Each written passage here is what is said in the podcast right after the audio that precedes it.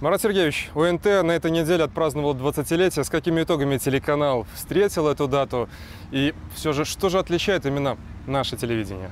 Ну, в любом случае, это достаточно символично, 20-й год, э, который был, да, и очень близко к этому у нас 20-летие, потому что так или иначе, э, все, что происходит сегодня, с чем мы пришли к этому году, оно во многом определено, на мой взгляд, именно последними двумя годами.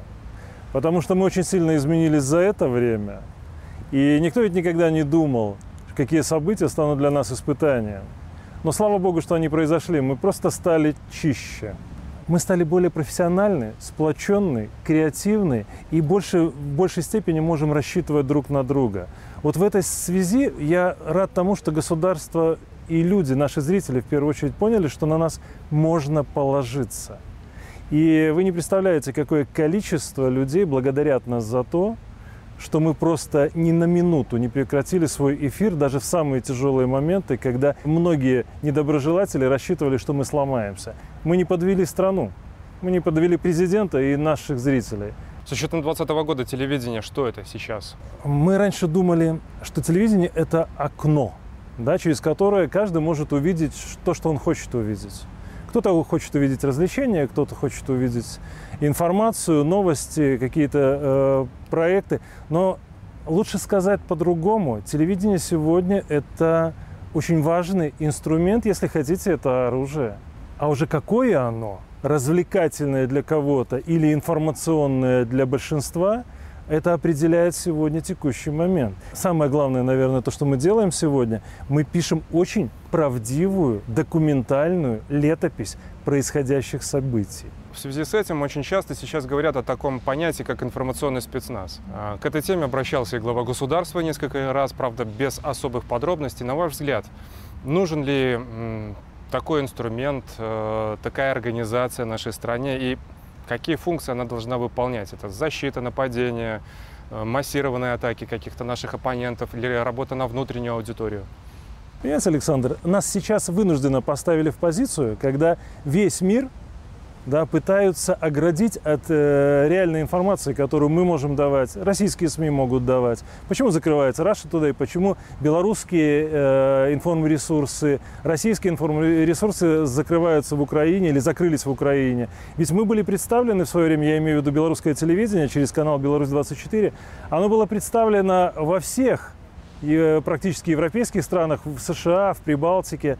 А в Украине было более 200, наверное, кабельных операторов, которые транслировали белорусское телевидение.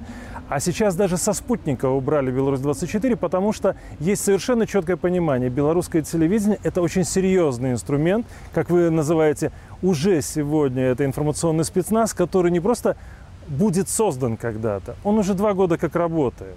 Мы э, были очень гладкими, и именно вот эта необходимость э, стать резкими, стать острыми, не обороняться, а нападать, оно определило уже тогда ту позицию, которую мы занимаем сегодня.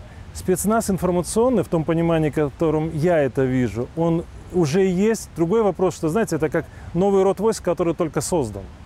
Его нужно развивать.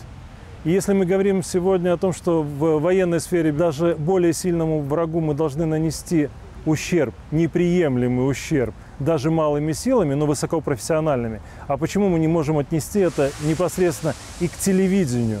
Мы должны уметь малыми силами, да, не такими огромными возможностями, которые есть у наших оппонентов, зачастую, которые специально финансируются зарубежными фондами, организациями и правительствами для того, чтобы деструктивную политику проводить внутри страны, нашей страны.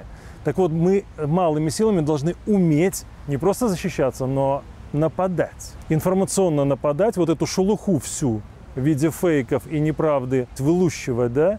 Во многих странах сейчас продают свежий воздух в банках. Да? Потому это ведь дефицит. не секрет. Да, для многих стран свежий воздух – это дефицит. Так вот, на самом деле, сегодня белорусская информационная машина – она как раз производитель вот этого свежего воздуха, который, я на, очень надеюсь, что в ближайшее время будет востребован как никогда.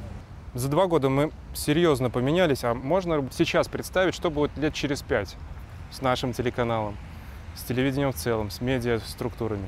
Александр, знаете, вот этот вопрос, э, с одной стороны, на него ответить очень легко, а с другой очень сложно. Начну с, со второго. Сложно потому, что, представьте, 5-10 лет – это огромный срок при динамике развития технологий, которую мы сейчас видим. Кто мог сказать еще 10 лет назад, и даже 5, да, с какими информационными инструментами нам сейчас придется работать и конкурировать?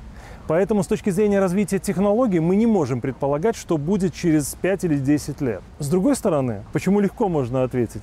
Я очень рассчитываю, что те лица, которых мы сейчас вырастили, взрастили, и которые уже много лет работают на телеканале, что они будут стабильно работать и через 5, и через 10 лет. Кто думал, что 20 лет назад да, Александр Аверков – в 2022 году будет одним из самых главных метров телеканала. Наверное, тогда никто об этом не думал. Вы, допустим, да, там Тур или Бачков, э, Лавров и другие наши коллеги, очевидно, что и через 5, и через 10 лет вы будете работать на телевидении. По крайней мере, у меня есть такая надежда. И будут новые профессионалы. Вот эта новизна с точки зрения людей, она в телевидении обязательно будет. Мы будем и через 5, и через 10 лет профессиональными производителями качественного и правдивого контента. А вот каким образом мы этот контент будем доставлять до зрителя, вот это вторая часть ответа, на которую я пока ответить не могу. И как зритель будет на это реагировать? Вот так, да, тыкая пальцем в экран или каким-то другим через способом реагируя, да, через очки, там, как угодно, да. Мы просто можем об этом сегодня только догадываться. Но самое главное, что будет через пять лет, как вы спросили, мы будем оставаться правдивым и профессиональным инструментом информирования, ну и, может быть, развлечения нашего зрителя. А самое главное, мы останемся востребованными.